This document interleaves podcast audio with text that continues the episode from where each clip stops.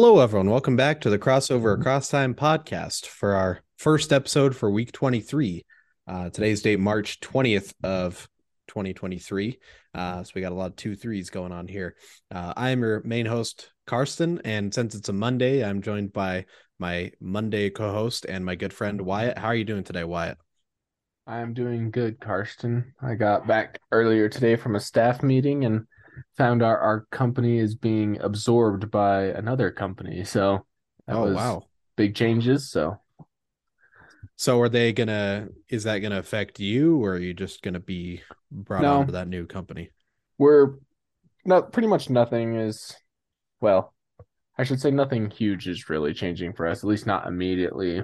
By May it's gonna be like final and then but still even at that point it's like we're just gonna have more basically we'll have more opportunities to work like get more shifts and be closer to full time because this other company is much bigger gotcha so, cool yeah. cool that's a great to hear when Although, you I, I do have to comment on something i so we had a big meeting with like my bosses of the little company and then the bigger bosses you know of the company that's taking us mm. and hmm. one of those bigger bosses is a referee or uh sorry is a coach for like a middle school girls basketball team. Okay. And he happened to be coaching a team that I refed last year in a tournament and I almost kicked him out of the game. So Oh wow. because yeah, I I gave him several warnings and then I was finally like if you make any more comments then you're out and he finally stopped after that, but Anyway, I love the fact that he is now going to be my boss. I thought you were going to say he like held it against you. It's like, oh, hey, you're the guy that called the foul on such and such player. Yeah. no. We're we're gonna let you go now. I'm not. I'm not even sure if he remembered or like recognized it was me because it took me a minute as well. But gotcha. Yeah, so that's uh, that's fun. uh, yeah, that's funny. Small world. Um, yeah. No, yeah, that's great. Also, I will address before we get started um, if you, with the listening audience, notice anything different with my audio. Uh, I was troubleshooting this with Wyatt before we started. We're testing out a mic that is it a new mic? No, I've just had it sitting on a shelf for the past uh, couple years and realized, oh, I have a mic sitting around. Maybe I should give it a shot. Um, we had mixed results on Wyatt's behalf on as far as if this mic sounds better than my just standard computer microphone. So we're gonna give it a test run here, and we'll see how it goes. Maybe I'll use the setup in the future, maybe not. It is kind of a pain to get set up because it's not just the mic, it's the sound, the, the audio interface, it's everything. So just a small update. But with that, um, let's go ahead and get started with the show. Let's jump right into it.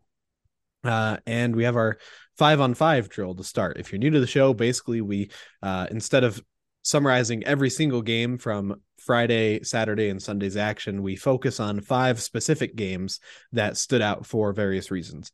And we're going to start with three games from Friday, the first of which being a double overtime affair in which the Chicago Bulls outlasted the Minnesota Timberwolves at home. Uh, final score 139 to 131, a high scoring game. Again, a long game, double overtime, and a back and forth game, especially in that uh, you know fourth quarter onward. 13 lead changes overall in the game, and um, yeah, great win for Chicago. Looking at the Timberwolves, they were led by a trio of 20 point scorers in Mike Conley, Jaden McDaniels, and Rudy Gobert. Uh, they lost Anthony Edwards early in this game with an ankle sprain. Uh, we don't have an updated timetable for you at the moment as far as that injury is concerned, but we'll keep you up. Uh, we'll keep you posted as much as we can. Definitely a tough loss for the Timberwolves. Um, and they fought hard without him, did their best. Gobert in particular had a really great game 21 points, 19 rebounds, and five blocks. Seems wow. like this back half of the season, he's really started to find his rhythm a little more in this Minnesota uh, scheme compared to the first half of the season. Meanwhile, for Chicago, uh, DeMar DeRozan and Zach LaVine teamed up to combine for 88 points. Uh, DeMar DeRozan, hmm. 49 points, 14 rebounds, four assists, and three steals. And he was 17 of 18. A weak game there. Yeah.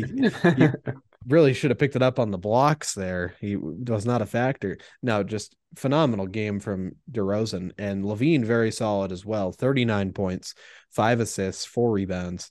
Uh, perfect from the line, four of nine from the three point line.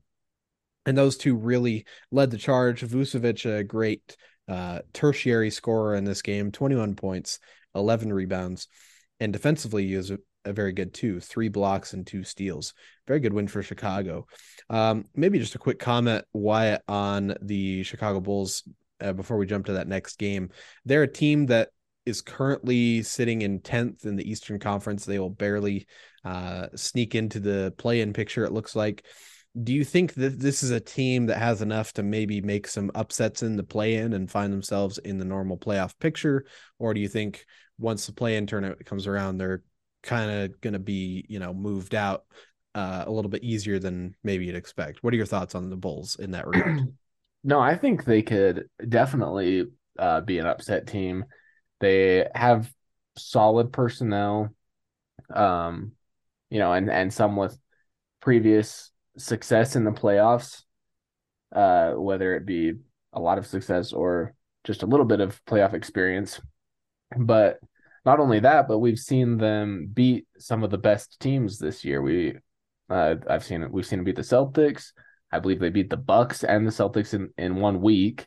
Mm-hmm. Or and you know they definitely have the potential to uh make an upset definitely in in the play in if they get matched up against a team that you might objectively think is better than them in the play-in game i would not be surprised if they win and playoffs i think they could uh make a uh you know the, a series really interesting in a seven game series as well so yeah, for sure. As it stands, they would be facing the Toronto Raptors in the first game of the play-in tournament. Do you think they they beat the Raptors in that case, or do you like the Raptors in that matchup? I'd probably go Bulls. Go Bulls, okay. Yeah. And I I would be with you. And I feel bad because I don't want to go against the Raptors in any sense. They've they're similar to the Bulls in their, you know, struggles with consistency this season. Um, I think they've been better this back half, similar to the Bulls. Um, it's different though with the Raptors because they added Jakob Poeltl, and that's been a big part of their success. But um, yeah, Chicago has a star power, and let's not forget, Toronto is DeMar DeRozan's former team who traded him to get Kawhi. So right. if if that was a play-in game, you might have a little bit of mini beef there. He, you know, he reignites and and has a real mo- desire to beat the Raptors in a play-in type series or play-in game. That would be really exciting to watch. I think we should keep an an eye and an ear out for that one. That would be yeah. that'd be a great matchup. Um, let's jump to the next game from Friday. The Grizzlies at the Spurs. And this was another overtime affair, just one overtime, in which the Memphis Grizzlies won in San Antonio 126 to 120. And that set a franchise record for the Memphis Grizzlies with the largest uh, comeback in a game 29 points. They were down at one point. Hmm. Uh, huge comeback. Yeah, that was early to mid third quarter. They were down 29 points, fought back. Uh, barely forced overtime and then were able to come out with a win in overtime. Uh, they barely led in this game overall and had very small leads when they did. So uh, managed to steal a game for, in a sense from the Spurs. Um, for San Antonio, they were led by Devin Vassell. Good to see him back in the lineup. He missed a lot of time with injury. He had 25 points, five rebounds, five assists. Nice all round game. Uh, Zach Collins had 24 points, eight rebounds, and four assists. 21 points for Keldon Johnson, and 18 points for Malaki Branham, the rookie who continues to exceed expectations. He was a bit of a later draft pick. Um, also, Sandro, I'm going to butcher this name, Mamukelashvili had 14 rebounds off the bench for the Spurs as well. Uh, wow. So nice game for him. Meanwhile, for the Grizzlies, 28 points for Jaren Jackson Jr., along with four blocks, continuing to make his case for mm-hmm. Defensive Player of the Year. Uh, 20 points, 10 rebounds, 10 assists for Tyus Jones, triple double for him. Congratulations. And then 21 points, eight rebounds, seven assists for Desmond Bane. Uh, their star players in the absence of Ja Morant really stepped up in this game, really helped lead them uh, to victory. Uh, maybe just a quick, uh, I'm going to build off last week's weekly predictions for this question, Wyatt. Uh, mm-hmm. just Justin and I had differing takes on the Grizzlies. Our our weekly yeah, I saw that. Yeah, I I had the take that Ja Morant could use you know the doubts surrounding him now with the recent events as fuel. He could have a really stellar playoff series. Justin thinks that maybe uh, the team is heading in a complete opposite direction that they're going to spiral and really kind of crashed to to the end of the season. I'm curious where you fall in that maybe spectrum. Are you more towards mm-hmm. one side, kind of in the middle? What are your thoughts? I think it depends on Ja Morant. I hmm. mean, mm. as it stands, I I think that the Grizzlies are still a really solid team. You know, when all of this initially went down with Morant, I had dropped them significantly in my power rankings and expected them to continue to drop. And almost immediately, I had to rectify that and bring them back up in my power rankings because they didn't drop near uh, as much as I expected them to. And just this last week, they they had a pretty great week, uh, week overall. Um, if I'm remembering right, I'm pretty sure they had a winning record, right? Were they like three and one? Um, uh, well, let's double check. I can't. Re- yeah, three and one. They had a good yeah. week. So yeah, the, they had a great week, and and so I think as long as Ja Morant comes in in a good mental space, then they're going to then they can uh, elevate and become a you know one of the top teams in the league again. If he mm-hmm. comes in and you know has some sort of backlash from teammates maybe or you know the the drama like if, if drama occurs then you know we might see something more along the lines of Justin's predictions right but we've seen we've seen that they can win without Morant and we know they can win with him so I think it totally depends on how he comes back and is welcomed back and how he integrates back into the to the team right no that's a great point and uh we'll we'll use that. We'll give you a quick news update with that. Um, the, the Grizzlies are hopeful that Morant will be able to return to action um, as soon as Wednesday. Um, at the latest, probably within the next week, week and a half, he should return to action. So, um, as you're saying, it's something that we'll need to feel out as he returns and and see how he returns. But um, yeah. you know, they they have w- uh, been winning with and without him, both regular season and uh, well in the regular season with and without him, and then in the playoffs they have that playoff experience now to draw from. You know, right. They had they had the loss uh, in the first round a couple years ago to the Jazz, and then last year they you know had a great series against uh, Minnesota, play the Warriors, they battle there, so they've got that you know they've got what it takes. And like you said, it's all about Ja Morant, excuse me, and how he returns to action. So yeah, great, great point. Um, uh, can I comment on something real quick?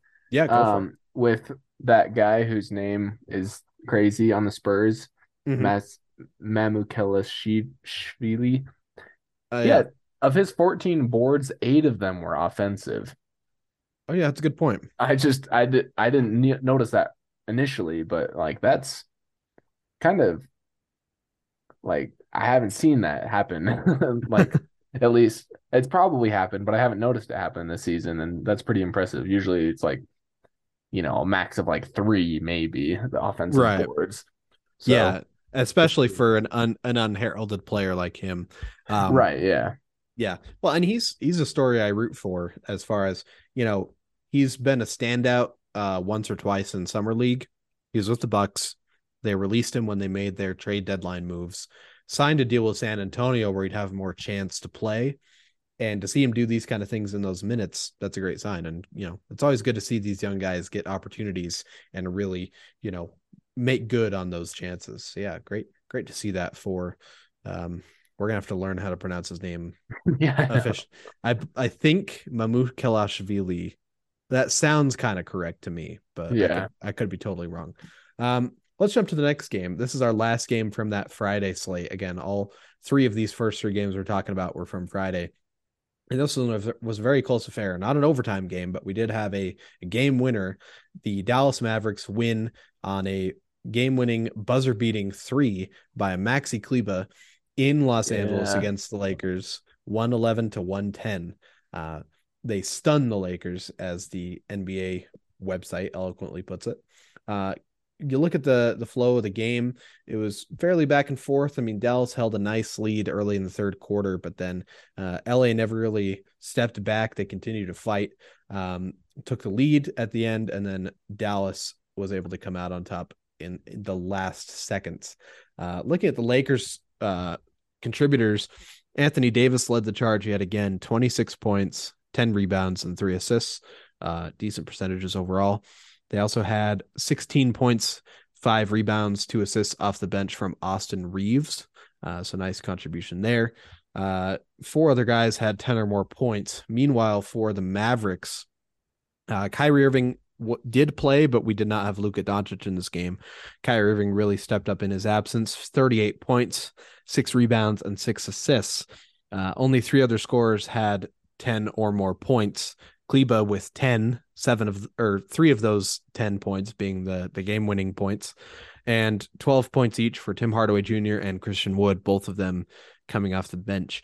Uh, I'll throw it back to you. Why it sounds like you I I honestly I'll be, you know didn't have a chance to see this play. Why you maybe saw the play? Maybe take us through what happened.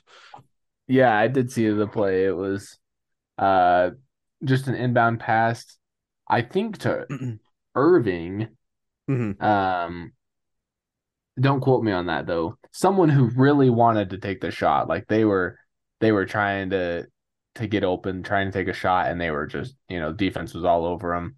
Lakers weren't letting them have it, and then they they kick it out to to Kleber on the three, and he just launches it. The closeout wasn't quick enough, and I mean that was the game. He called it.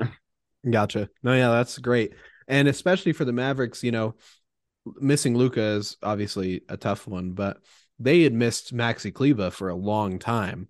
And he's just recently, within the last few weeks, returned to action. And he's just a bench contributor, but he's a big part of their team, especially defensively. And to see him hit a game winner in this season, that's great to see him, you know, back on the team, contributing in those moments. That was that was an awesome moment. Um, yeah, regardless. And um, I got to throw in, in case anyone was wondering if I was going to immediately eat my words, uh, Wenyen Gabriel of the Lakers had eight offensive rebounds. Oh, he did. So, yeah, that only that... three defensive, so only eleven total rebounds instead of fourteen. But okay. so Mamu, I, we're gonna shorten it to Mamu. Hopefully, that's a nickname people have for him because his name is long. But he he's the only one to have eight offensive and six defensive. That still stands. Yes, that still stands. We're gonna hold on to that victory. But the the shocking eight offensive rebounds, of course, has to be immediately kind of debunked. By the the very same night. Yeah. yeah. Oh, that's just brutal. Let's hope that there's not another one in this next game that yeah, we'll talk about. Um, and this one is a great, you know, those who have listened to the show know that Wyatt and I are, you know, uh, Utah residents, born and raised. We are both Jazz fans. Uh, you know, some of us like a few other teams when it's convenient for us, but um, the Utah Jazz got a great win at home against the Boston Celtics. 118 to 117 close game but it was also a comeback victory the Jazz were trailing by as much as 19 points in this game, and they, uh, you know, got a great win against the Celtics. The the the lead the Celtics had that was 19 points was in the second quarter. Jazz took the lead briefly in the third, lost it for a while, took it back in the fourth, and then, um, if I'm not mistaken, it was Walker Kessler that had a, a crucial one of the crucial plays at the end. It looks like he had a, a, a key block. Um, hopefully I'm correct on that, but yeah, um, on uh, Jaylen Brown, I believe. J- or, yeah, uh, was it Jalen Brown? I'm not sure. I'm not. One of those right on the block. yeah, uh, you know, continuing to step up, being impressive uh, in his rookie season this season. Um, let's talk about the Celtics. Their contributors, uh, Grant Williams and Jaylen Brown, were the 20 point scorers for for Boston. 25 points for Jaylen Brown, 23 points for Grant Williams.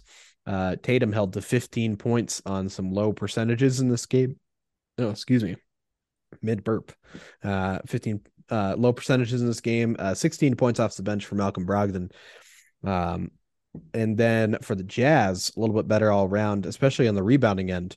Uh, three of their starters, their whole front court, had 10 or more rebounds. That's Markkanen, Olynyk, and Walker Kessler. Uh, Walker Kessler led the way with 14 rebounds. He also added three blocks. The leading scorer was Markkanen, 28 points. Um, and they also got 19 points, seven rebounds, five assists from Talen Horton Tucker, continuing to do what he can in that pseudo point guard role, uh, substituting for Collin Sexton and or Jordan Clarkson. Uh, so yeah, great win for Utah. Um, Wyatt, you mentioned that you had some family that went to that game. Any other comments we want to add to this game other than, you know, us obviously happy to see the Jazz win um, before we move on to our final game?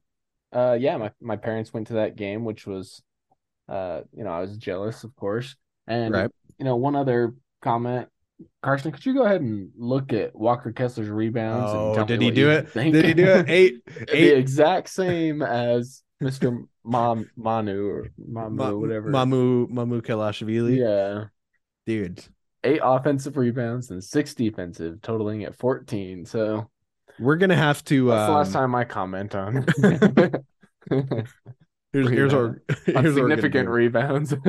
I'm gonna comb through every game from this weekend's action. I'm gonna find every, every instance of this, and we'll have a full update for you on tomorrow's show. Every time that Wyatt had to eat his words. Um, Perfect.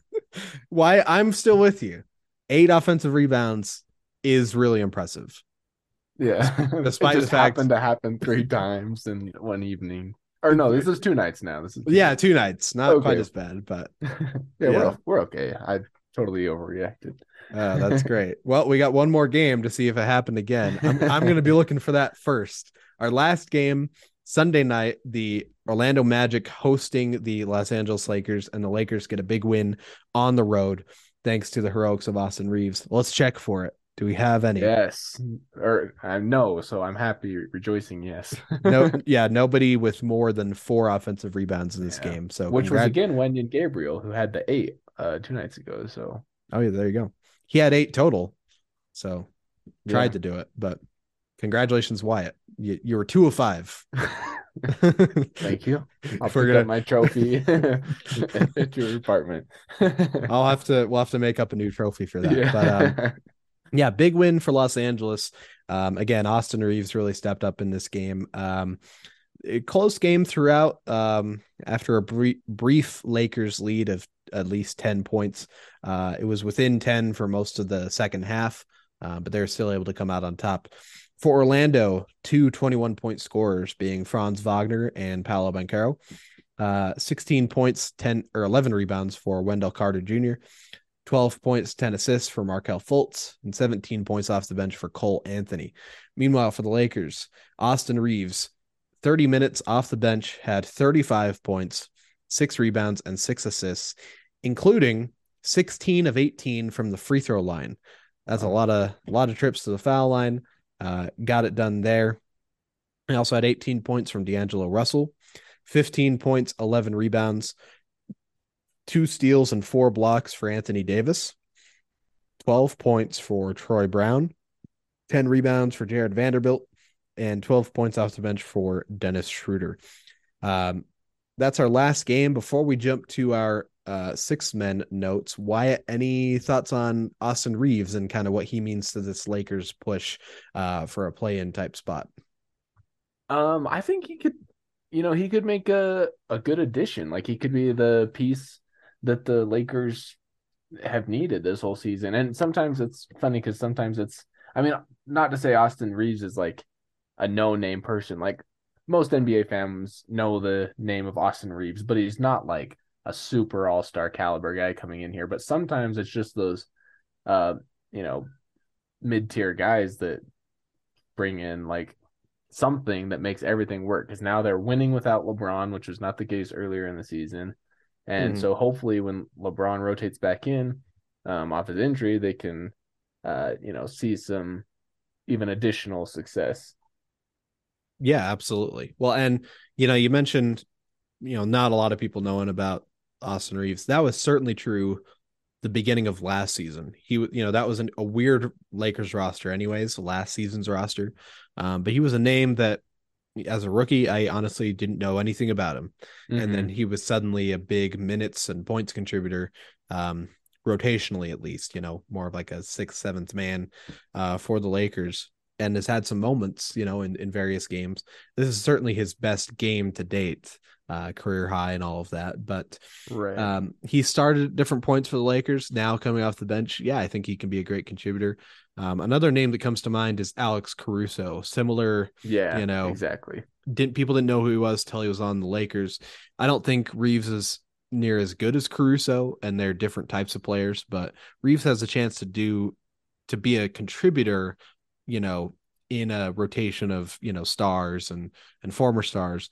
Um, his contributions more you know scoring rather than Caruso's defense and things like that. So, mm-hmm. um, that's what I thought. Of. Yeah, reaves I think is a, is a big part of their success going forward. Um, I have and, a question yeah. for you too. Once you're Oh no, yeah, go. Are you done it. with Reaves? Uh, yeah, I was kind of finished on my my thought there. What's what's your question? Okay, Franz Franz Wagner Wagner Harry Franz Wagner Franz Wagner. Does is he like normally a three point shooter? I haven't watched him play at all, but he was 0 for 8 in this game. He normally is a very solid three point shooter. I would oh, okay. guess I would guess he's probably around somewhere between 35 and 40 percent Okay, gotcha. I didn't know if he was just like one of those guys that wouldn't stop shooting. Like he just liked to shoot threes regardless of being bad at them, or if he just had an off night. So no, yeah, definitely a tough night. I didn't notice that, but that's still great to get 21 points even with that tough of a shooting night. So, yeah, yeah, for sure.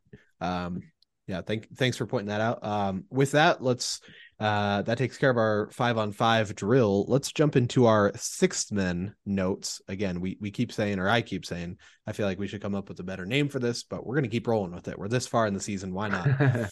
um, basically, these are the notes from the games that we didn't talk about. Um, you know, stats and other things that are worth mentioning. Uh, on Friday, Jabari Smith Jr., the rookie for the Houston Rockets, did hit a game-winning three at home versus the New Orleans Pelicans. So shout out to him for doing that. Great, uh, great job there. I saw a clip of him after the game where he gave the game ball to his dad, Jabari Smith Sr., of course, who also played in the NBA. Uh, so that's a pretty cool moment to to share with your dad. Um, also from Friday, Damian Lillard had yet another 40 point game, this time scoring 41 points uh, in a loss at home versus the Boston Celtics and uh, the Trailblazers are struggling a little bit more. We'll have time to talk more about them with our power rankings in just a moment. On Saturday, Markelle Fultz had a career high 28, which I know that he's struggled, but I feel like he's had really good games in Orlando. I was surprised that 28 points was his career high, but I guess it is. Mm. Uh, props to him. It was in a win uh, in LA against the Clippers.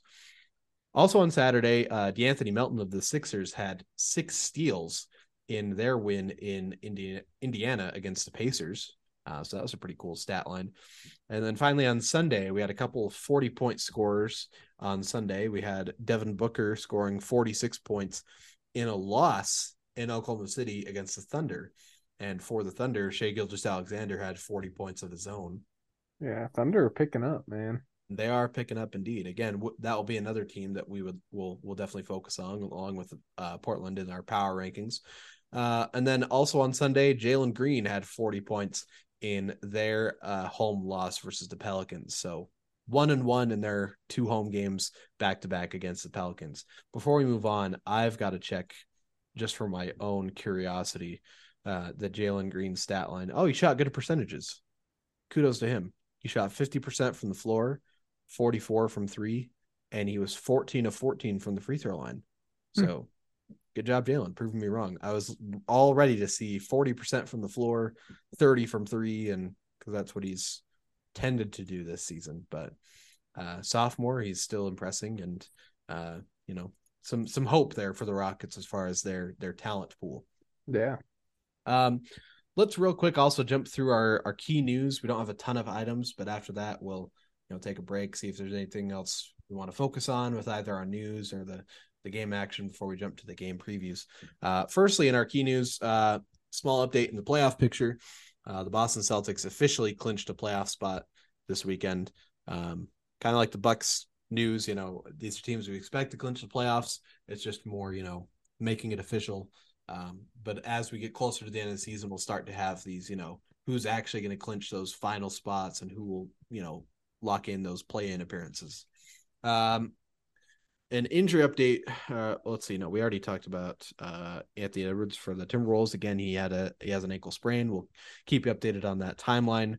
Uh, we also mentioned that Memphis is hopeful to see Ja Morant return, hopefully within the week. Um, news from retired player, uh, retired legend, one of the greatest of all time, Magic Johnson. He reportedly is joining an ownership group or a group of investors at this point seeking to purchase the NFL's Washington Commanders and become the ownership group of that team. Um, just an interesting side note. Of course, we're not going to dive into the Commanders because that's NFL. You know, that's a whole different podcast. But um, I'm curious why he's interested in buying the Washington Commanders. Because I mean, he's he's from Michigan, went to Michigan State, so he's got Michigan ties. Obviously, has LA ties. Um, not sure I understand the move, but I guess when you have that much money, you do whatever you want, right? Yep, I guess so. Uh, and then finally, we have our NBA Players of the Week. They were officially announced. They are Joel Embiid and Domantas Sabonis in the Eastern Conference and Western Conference, respectively. So, congratulations to both of them. Uh, we'll have a chance to talk about them with our MVP discussion as well. Um, Wyatt, any thoughts you wanted to add to um, our six men notes or our key news before we jump into our game previews? Um, just the uh Lillard had a pretty sweet block on Jaylen Brown on that Celtics that lost to the Celtics. Oh, and oh, he also, did. yeah, and also like Embiid. I mean, we're gonna talk about him later, but has he just been at the top of the charts every week lately, or what? He's certainly been stellar, and I think that he's on within the next last few weeks. He's been on a stretch of thirty point consecutive thirty point games. So that's really you know been a huge part of the success, along with his versatility. Um, yeah, you know, yeah, like you said, we'll have a chance to talk more. There's even more I have to say about Embiid and what he's doing this season. Um, first, though, let's real quick run through our game previews. Uh, so the times I'll give for these games are in Eastern Standard Time uh, the times that these games will start. And again, we're talking Tuesday through Friday, the games to watch out for for this week that are, are worth checking out. Your national broadcasts and maybe a few others uh, worth considering if you want to pick up League Pass or you have League Pass. Firstly, on Tuesday, we have six games total. Uh, the national broadcast being an NBA TV doubleheader. Firstly, the Cleveland Cavaliers travel to Brooklyn to face off against the Nets at 7:30, and then at 10 o'clock, the uh, Sacramento Kings are hosting the Boston Celtics. Uh, Celtics Kings in particular should be a pretty good matchup. Celtics faltering a little bit lately, Kings uh, hotter than ever, and really looking to solidify a top two or three spot in the Western Conference. Uh, one more game to consider. It would be about the same time as that Celtics Kings game at 10:30 on League Pass. Uh, the LA Clippers play host to the Oklahoma City Thunder. That one has particular intrigue as one of our play-in watch games, if we want to you know coin a phrase there.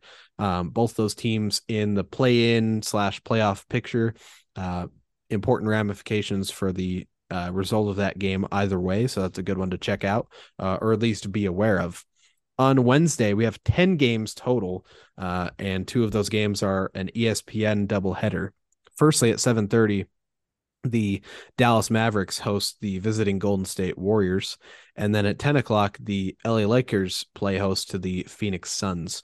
Uh, Suns Lakers, classic Pacific Division matchup. Um, again, Suns struggling themselves without Durant. Can the Lakers pick up a big win against a you know a team you'd expect to be a little bit better? Meanwhile, uh, that first game, the Warriors in Dallas against the Mavericks. Warriors are looking to try and you know, move up a spot or two in the playoff picture. Um, I believe they're fifth or sixth right now uh, in the West, yeah, and so sixth, sixth behind the Clippers. Yep, six overall. So they're going to see if they can maybe move back up into fifth, where they were a little bit earlier in the season. Uh, Dallas, meanwhile, you know, doing what they can. Hopefully, with the return of Luka. I don't think we've had a ton of updates on that. Um, a couple other games on Wednesday that might be worth checking out. Um, at 7:30 on League Pass, the Toronto Raptors are hosting the Indiana Pacers. And then at nine o'clock, the Portland Trailblazers are in Utah to face off against the Jazz. Um, again, both those games, similar to the Thunder Clippers, are, you know, play in watch, you know, Pacers Raptors, what's going to happen in the East. Uh, Trailblazers and Jazz, what's going to happen in the West. Uh, so those are both intriguing to watch out for. On a Thursday, we have four games total, two of those being an NBA TV doubleheader. Firstly, at seven o'clock, the Orlando Magic play host to the New York Knicks, and then at ten thirty, we have another Thunder and Clippers matchup. I maybe shouldn't have even put that League Pass game in because they're playing yet again on Thursday. Clippers hosting the Thunder, so so there's that. Um, but then Knicks and Magic, uh, that should be interesting. You know, Banchero versus uh, Julius Randle, uh, rookie versus vet. There's some intrigue there, as well as Jalen Brunson made his return already for the Knicks to see what he can do uh, for that team. Maybe if they can get a streak going again, uh, like they had when he was injured or, or before he got injured. Finally, on Friday, we have 10 games total, and two of those are an NBA TV doubleheader once again. Um, just a side note if you're curious why NBA TV is uh, showing so many of these games, um, March Madness Turner Sports is a little bit preoccupied with that at the moment. So that's why NBA TV has these games. Uh, regardless, firstly, seven o'clock, the Boston Celtics host the Indiana Pacers. And then at 10 o'clock, the Golden State Warriors host the Philadelphia 76ers. Uh, Harden and Embiid versus Curry, Klay Thompson, Draymond Green. Um, that's a great matchup to watch out for. Uh, Celtics and Pacers is also intriguing. Uh, Pacers trying to fight and avoid elimination from that playoff picture. And then finally, one other game to look at uh, League Pass at 10 o'clock. We have the Chicago Bulls traveling to Portland against the Trailblazers. Um, Wyatt, I'm curious which of these games stand out to you. A lot of these are pretty close as far as their intrigue. There's not, you know, like in some other weeks where we have a couple that really stand out. Like I definitely got to see that game. Um, right. What game? What games stand out to you? So the standouts for me are Sixers and Warriors, uh, which you just talked about. Uh, mm. Two very good teams. Sixers, of course, on a you know just having crazy success the past few weeks, uh, and then, in fact, I got to look at their. Oh, they they just lost, but they're eight and two in their last ten games. Mm-hmm. And I think that so, was a seven a seven game win streak prior to it yeah, was tonight so. they lost, right? Right. Yep. Yeah, and then the the Warriors have been a little less hot lately, but you know, still a, a fantastic team. And then the Celtics and the Kings, uh, I think that's another great game to watch out for. Kind of this powerhouse Celtics team that, like you said, is uh, you know, maybe been struggling a little bit as of late versus the Kings, kind of the underdogs this season that have just been shocking everyone with their success. So that'd be those would be my top two uh, games to watch. I'm also interested by Warriors and Mavericks a little bit, and and the Clippers and Thunder, like one of those games, um, mm-hmm. would be good to watch as well. Yeah, those are all great picks, and again, there's a lot of great games uh, this week to check out. I'm intrigued by Suns at Lakers on on Wednesday night purely for I don't know Devin Booker in Los Angeles against the Lakers. There's always it seems like there's something interesting going on, whether it's a great game or you know jawing because Devin Booker you might not think of him as like a a trash talk type of guy and maybe he's not but he can he can kind of be an antagonist in some ways yeah and so um I don't know. Maybe people just don't like his face. I don't know what it is about uh, Devin Booker, but um, regardless, that matchup, you know, there's some history there. That's an intriguing one. Um, and then yeah, a lot of the others you mentioned would be great ones to check out too.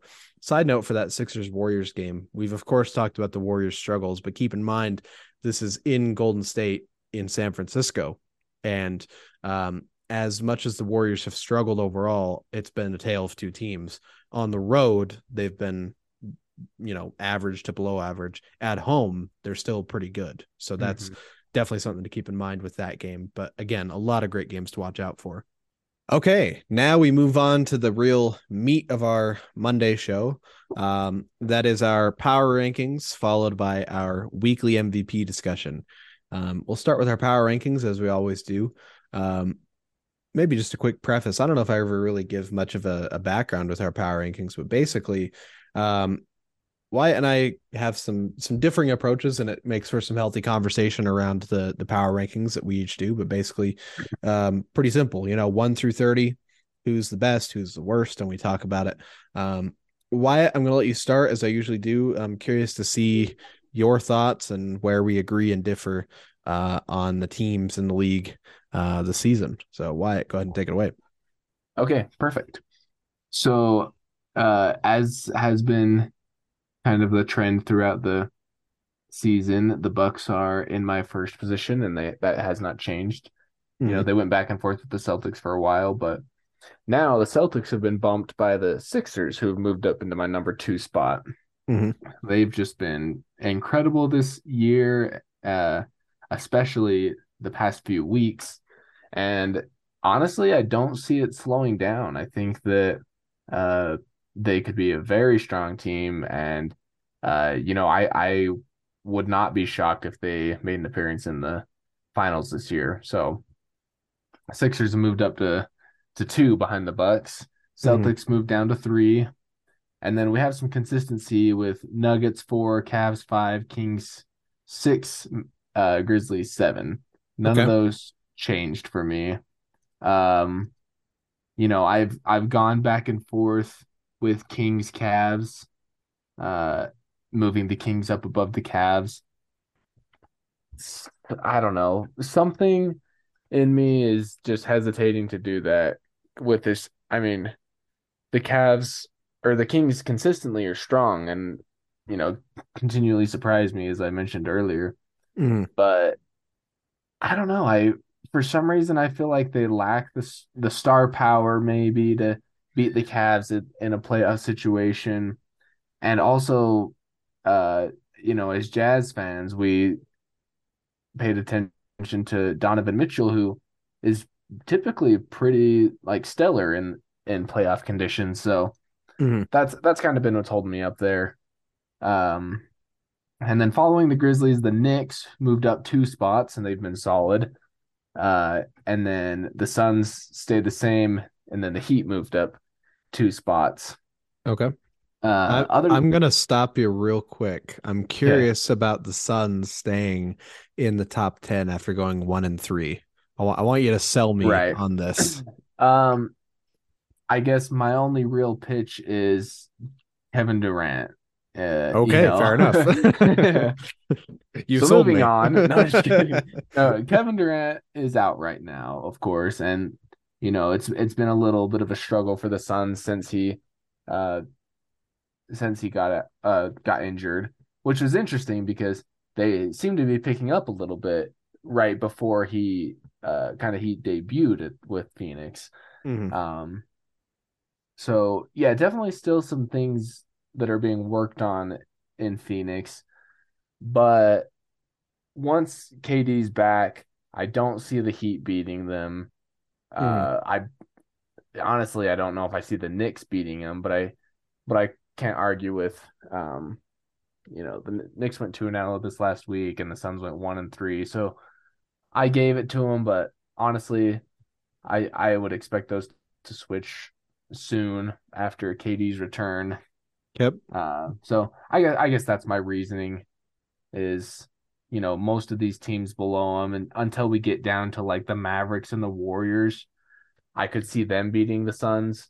But these other teams here the heat clippers eh, maybe the clippers but the heat nets Knicks, i don't see them really beating the suns gotcha. so, okay yeah. no fair enough. Um nets dropped four.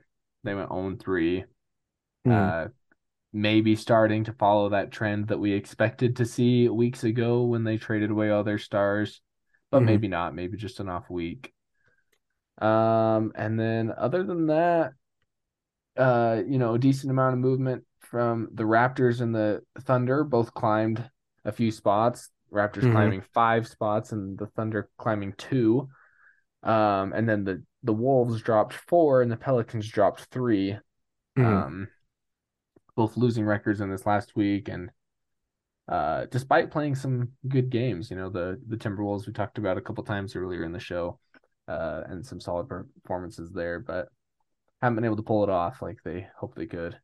and then the the final group is all the same. Uh, Wizards through the Pistons, no movement there. You know, I I could arguably move the Rockets up a little bit after having kind of a hot week, mm. But they've been terrible in weeks past, and their record is still abysmal, uh, mm-hmm. barely above the Pistons. So I didn't I didn't really deem it necessary to move them up. Right. Because I don't necessarily think it's going to continue. And honestly, at this point in the season, doesn't really, I don't really care either. Why? Like, Why bottom, being honest with us? yeah. The bottom group is, you know, w- with the exception of maybe the Trailblazers, none of those folks are, are going to see a play in game and probably not even the Trailblazers. Mm. Yeah, it's it's a tough spot to be in. You know, those teams that are struggling overall on the season. Um, yeah, I hear you with Houston, and especially you know, uh, San Antonio still has a better overall record, and they still mm-hmm. went two and two, which in that low tier uh, grouping, two and two is a pretty you know sound week all around. Yeah. So so that's fair to keep it the same. And I did the same thing. You know, yeah, my bottom seven you know, for for most of the season, it's been the bottom five that has been, you know, rock solid. The same five teams. We're talking Orlando, Charlotte, Houston, San Antonio, and Detroit, and that's still true. But now the teams just above them are maybe going to start solidifying those spots for better and worse, mostly worse. Washington and Portland are, you know, back to back weeks of being just above that group. So, so I'm the same as you there you know, same ranking, seventh worst through worst. Um, similar top group, you know, Bucks, Sixers, Celtics. It's hard to really argue with that, especially with the Sixers continuing to be hot in their last few games. Milwaukee's been consistent. Uh, Boston just a little bit of struggle makes them fall. Um, I went with the Kings over the Cavs, but I wanted to comment when you talked about Cleveland. You make a very great point. You know, uh, and this is a trend uh, when I talk about us having a little bit different perspectives. Wyatt likes to look a little bit more, you know, future focused. What this team, you know, all of the Suns. The Suns didn't move a lot because he anticipates once Durant returns, that's going to be a great team, and that's you know, 100% valid point. You know, I've been doing mine a little bit more on what they've done up to that point in the season overall, their current standings. You know, focused a little bit more on the immediate, you know, the present, and so that's why I moved the Kings up because they've just had a little bit better week. They've been a little bit more hot than Cleveland. But yeah. come playoffs, yeah, Donovan Mitchell in years past has been a, you know, next level. He just takes it up a whole other notch in the playoffs. So that's a certainly valid point. But I have the Kings at five, Cavs six, uh, Nuggets above them at four. Um, Knicks and Heat moved up for me as well. I did drop Brooklyn just one spot. Phoenix dropped a spot as well. So basically, Knicks and Nets swapped, Heat and Suns swapped. That was a lot of my power rankings, teams swapping spots. And then um, Wyatt can see this on our little Google sheet here. I have a bracket around a group of nine teams. And those are all the teams that are going to be in that wild play-in mix. A couple yeah. of them, a couple of them are East teams, but seven of the nine are all Western Conference teams. That at the time of doing these power rankings, uh, before today's games, they were all only separated by a couple of games as far as, you know, records separated from each other. And that's the Mavericks, the Warriors, Oklahoma City, Utah, the Lakers, Minnesota, and New Orleans. And they're all pretty close. I mean, mm-hmm. Dallas moved ahead of the Warriors this week. The Thunder and the Raptors, similar to Wyatt, they jumped up a bunch for me.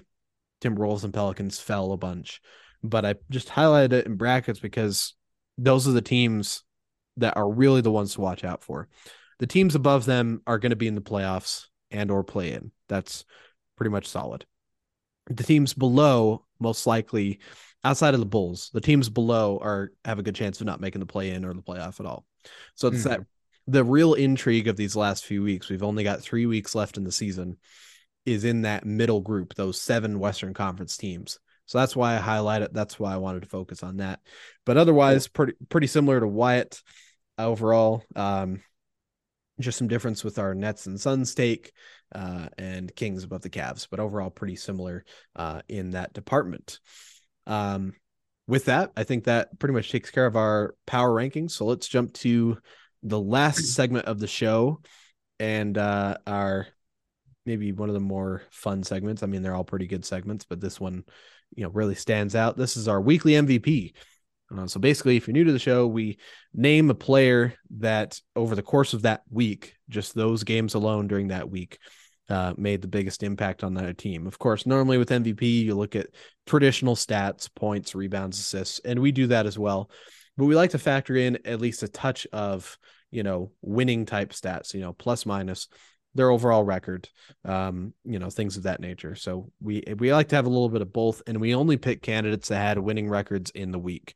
Um, a couple of times in the past, I've picked guys that had tied records, and um, there's nothing wrong with that. But we haven't really ever picked a guy that had a, you know, like a two and two record. It's somebody that contributed to winning. So I've decided to just focus on winning records. And we have 10 candidates every week. Here are this week's candidates, our week 22 MVP.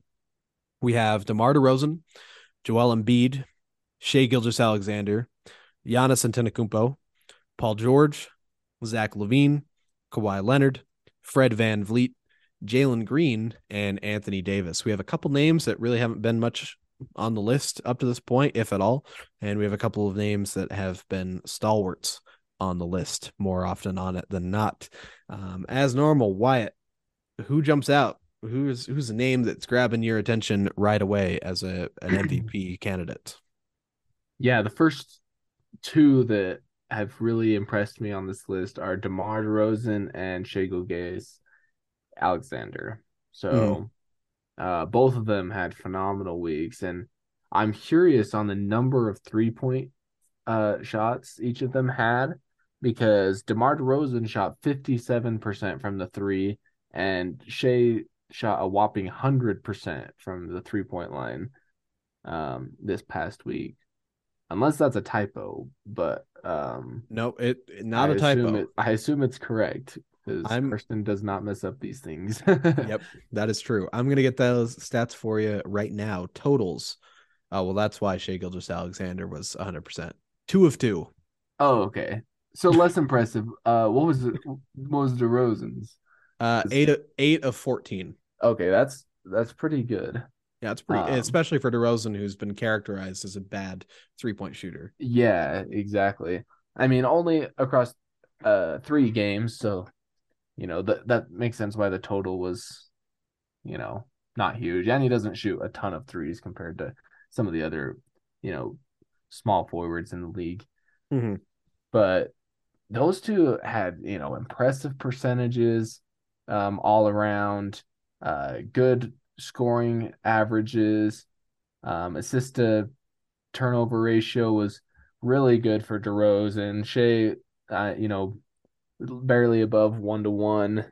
Um, so not as great for him, but uh, you know, defense. Uh, you know, Demar is excelling in all of these, especially now that I find out it was just two for two for Shai, because mm. he also only had one turnover, almost three steals as opposed to Shai's one and a half, uh, and then neither of them had any any blocks. But so phenomenal week for both of them, but I would I'd give the edge to DeRozan for sure. Okay.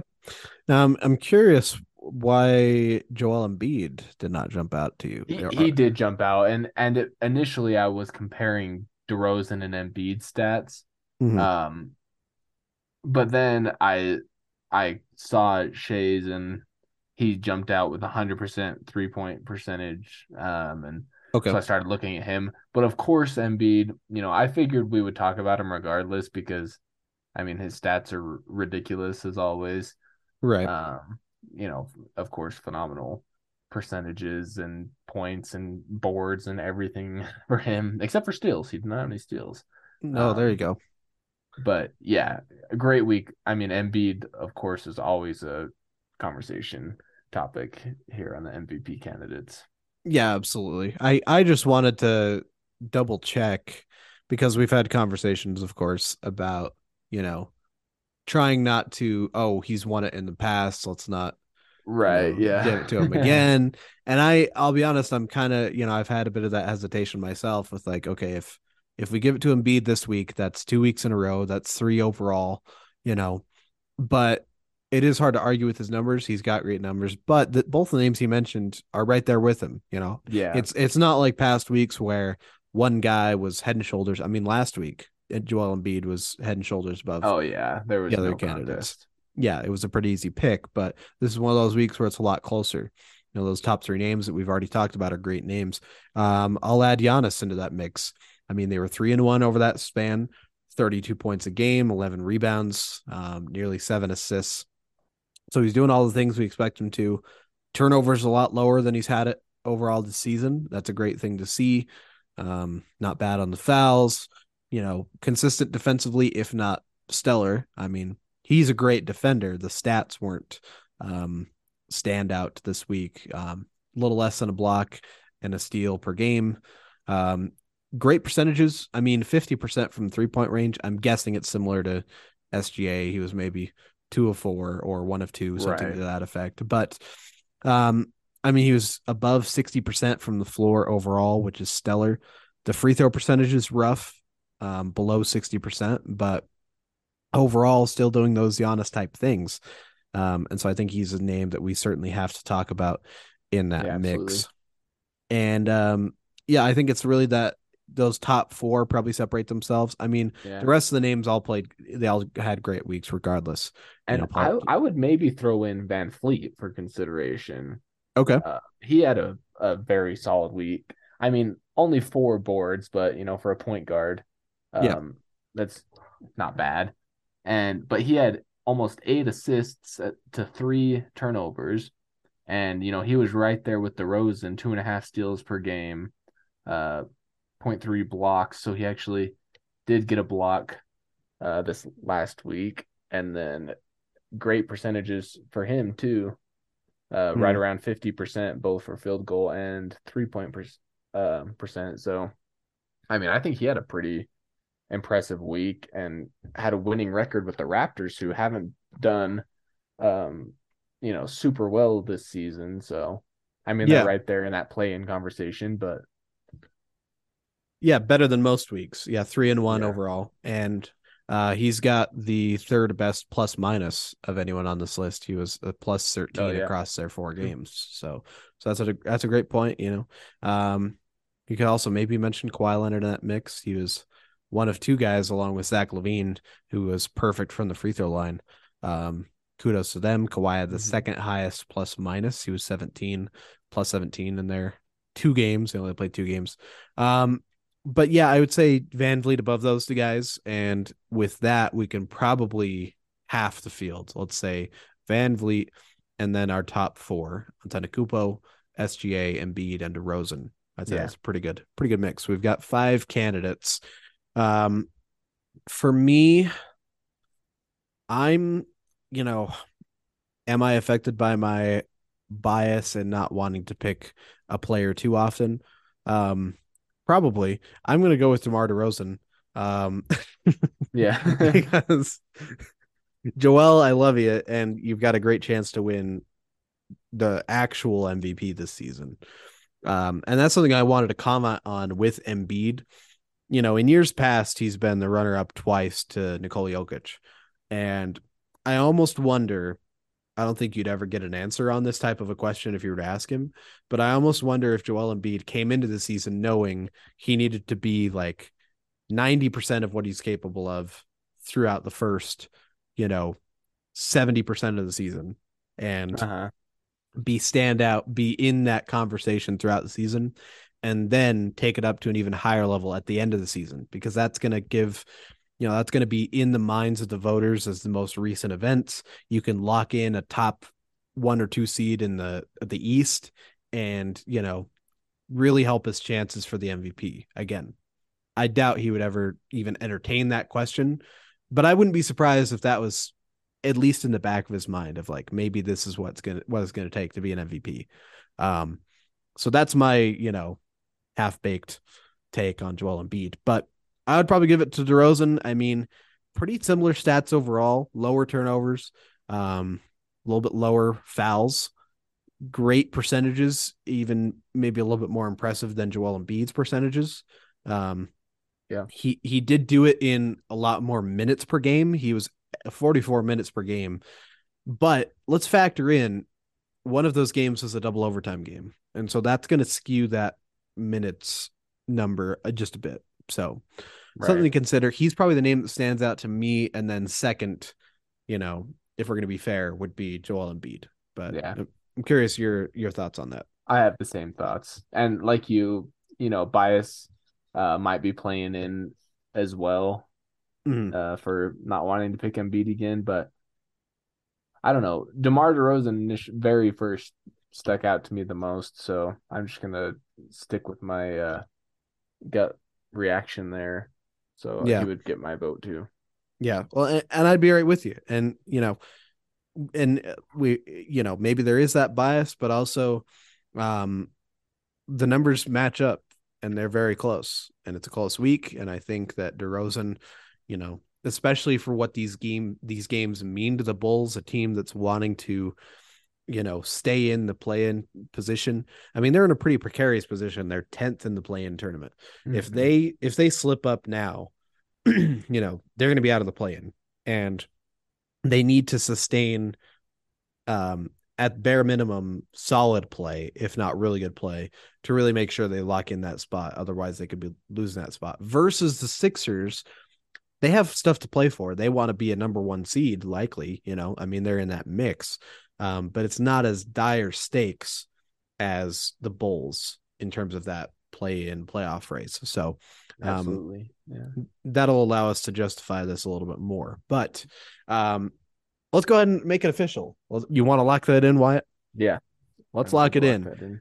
Congratulations, DeMar DeRozan our week 22 MVP. I would write the name on the trophy like I normally do, but I currently have the microphone in my hand and I don't want to get into the logistical nightmare of of you know microphone down and you know if I was really professional I'd have this thing called a stand um, but we don't have that so um, we'll just leave it at that I'll, I promise you I'll write the name in but congratulations to Mar I know you're a little ways away in Chicago but if you want to pick it up the next time you're out here uh, in Utah. I'm not sure if they play the Jazz again this season, but uh, if you want to pick it up sometime, uh, feel free to do so. And congratulations again. Um, let's go ahead and uh, get to the closing of our show. Uh, firstly, with our This Day in History fact. Uh, we're going back to 1968 for today's fact. Uh, March 20th of 1968, Dave Bing of the Detroit Pistons finished the season with a league leading 27.1 points per game average. In uh, in so doing, becoming the first guard in 20 years to lead the NBA in scoring. Pretty remarkable. Um, I should have checked who that was before him that led uh, it, the league in scoring. Let me see if I can pull that up. Wyatt, any comments on uh, Dave Bing? What What do you know about Dave Bing? Tell us about Dave Bing, Wyatt. Yeah, I know that he played for the Detroit Pistons. Yep. During the late 60s, mm-hmm. um, at least during the 1968 season. There you go. And that he also averaged 27.1 points per game that that season. And there you go. Which uh, was kind of a significant statistic for a guard in 20 years to have that and lead the NBA in scoring. So, Wyatt you sound like you've got a real uh a talent for this you know saying nothing uh, business I've written a lot of papers in college, Karston. that's, that's anyone point. who's been through college knows that that is what writing papers is. I I've been there. Oh, I've you know got, you know, I need two more pages, and I've got, I'm I'm two pages short. I need to lengthen this out. yeah, I'm going to say the exact same thing again, but in a different yeah. way. Um, so I I just checked the last the guard before him that led the league in scoring was Max Zaslov Zaslofsky, uh, with the Chicago Stags in 1948. So oh, he nice. led the league with 21 points per game. And if I'm not mistaken, yes, that is the lowest points per game average to lead the league in scoring in any of the NBA seasons. Hmm. Even the season prior to that, uh, Joe Fulks averaged at least 23 points per game. Um, power forward, all six five of him. Um, it was it was a different time, but yeah, um, No, why? If you want to know a little bit about Dave Bing, he's a he's a Hall of Famer. He was a uh he was a, at least an All Star Game MVP at one point. He played with uh, Detroit and the Bullets. Uh, mainly Detroit was a uh, seven time All Star. I knew some of this off the top of my head, but now I'm reading from Basketball Reference. Uh, three time All NBA. He was Rookie of the Year in '67. Um, he is a member of the 75th anniversary team that was announced just this oh. last year. So a great player. I mean, he was a kind of a combo guard. He was a you know playmaker, but mainly a scorer. In his highest scoring season, it was actually that 68 season, but he also averaged 27 points per game in 1971. So nice. was not was not just a one year thing. So yeah, great player. Uh, Dave Bing, shout out to him and uh, shout out to the Pistons. Um, that takes care of our this day in history fact, and that takes care of our show as a whole. Uh, we want to thank you all for listening. Firstly, I'm going to uh, plug our Instagram account. If you want to check out content from the show, as well as stay up to date on content across the NBA, we do our best to share content from there as well. Uh, check out our Instagram page. That's crossover across time, all one word on Instagram. Uh, great, you know, follow follow that along with the podcast to get you know double dose and you know really stay up to date on what's going on in the NBA. Um, Wyatt, closing thoughts before we wrap things up. Uh, just keep an eye on those uh that middle pack, middle of the pack teams. You know, especially in the West. Uh, keep an eye on those teams that are making a run for play-in games, and that should be really exciting to watch these last couple of weeks before we get into the playoffs to see who makes the moves and uh, who fails to do so. yeah, absolutely. We you know we're all going to be watching for that. And and next week by this time we'll maybe have some some intriguing updates on that front. So we'll you know definitely keep you posted on that. One last parting note um it might be a little bit late but we wish your brackets well. Um, yeah mine mine was doing better than most and then it took a couple hits in the last few days so um hmm. anyways with that thank you all for listening uh, tomorrow's show we'll have our normal summaries, key news, and then we'll talk about the award chases and the latest movers and shakers in that regard. Uh, thank you again for listening, and uh, we'll be back with you tomorrow.